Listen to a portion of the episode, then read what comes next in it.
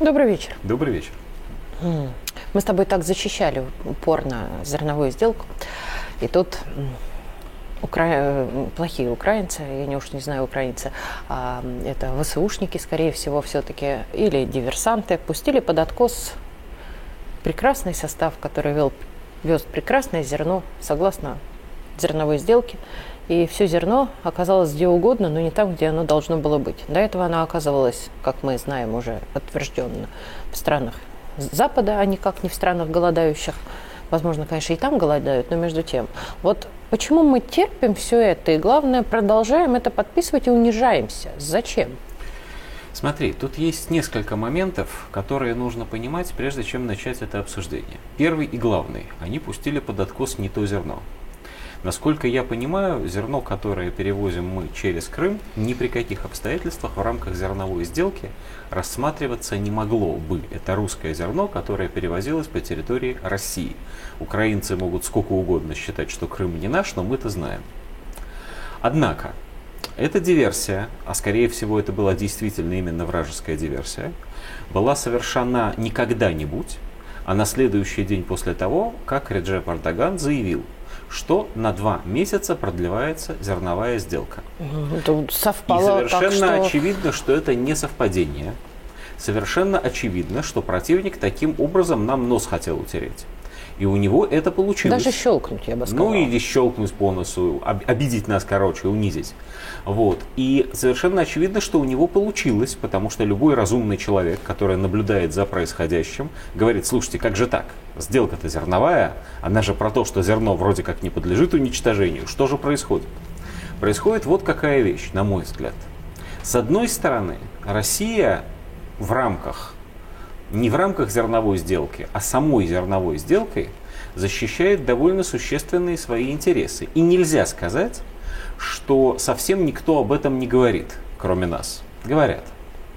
Но с другой стороны, огромному большинству нормальных, обычных русских людей объяснить, для чего и почему нам нужна зерновая сделка, наши замечательные власть придержащие забыли.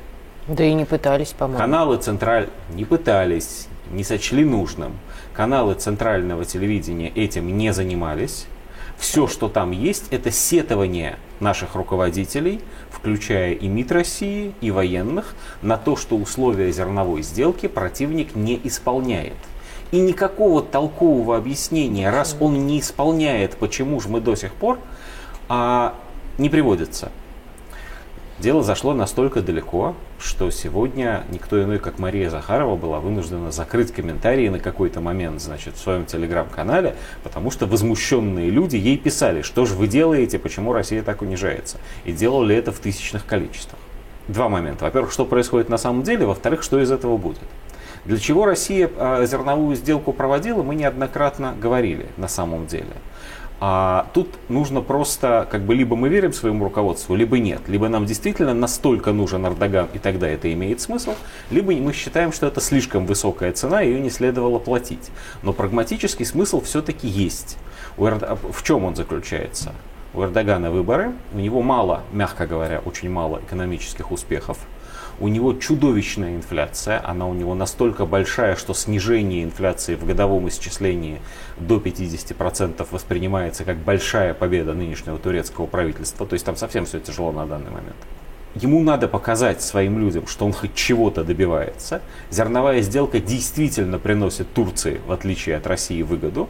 И если мы хотим, чтобы Турция по-прежнему в какой-то части следовала в русле нашей политики, ну, наверное, за это имеет смысл заплатить. За что именно заплатить? И вот тут очень важный момент. Чего Турция не делает сегодня? Что она делает для России? Понятно. Турция, в общем, не следует в русле западных санкций. Очень большое количество санкционки запрещенки серым способом, но мы получаем именно через территорию Турции, и как бы США не бились в истерике, это продолжается. Но что происходит в Черном море? Турция стоит как скала, отстаивая конвенцию Монтрео. А что такое конвенция Монтрео? Это международное соглашение, согласно которому военные флоты не могут просто так войти в Черное море. И, соответственно, США не может ввести большой флот в Черное море против нас. Это пункт раз. Пункт два. Вооруженные силы Турции мы действительно можем сейчас не считать себя враждебными и можем им не опасаться. Что произойдет, если зерновой сделки не будет? Точнее, чего нам следует в этом смысле как раз опасаться? Того, что Турция пожмет плечами и, и скажет, ну раз эти русские так, значит мы умываем руки, пусть НАТО делает в Черном море что хочет. Для нас станет гораздо опаснее. Насколько велика эта вероятность? Насколько Турция действительно может так поступить? Вопрос. Если Эрдоган проиграет выборы, эти вероятности станет больше. Если Но при этом мы же понимаем, отменить, что мы на это ответим. Понимаем. И у нас есть это... очень существенные моменты, по которым есть. ответить и нанести удар по Турции условно есть. Но экономически. Есть еще один момент, про который, почему меня все это чудовищно возмущает.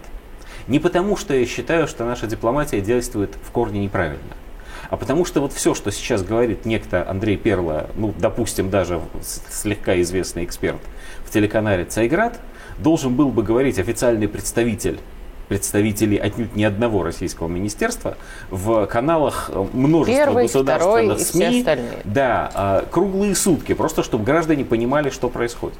Или что, писать хоть в каком-нибудь проверенном ресурсе. В российской газете, в конце да. концов. Но ее уже Значит, не читают. Э, но это официальные государственные СМИ цитировали бы, наверное. Ну, я так думаю. Ну, может быть.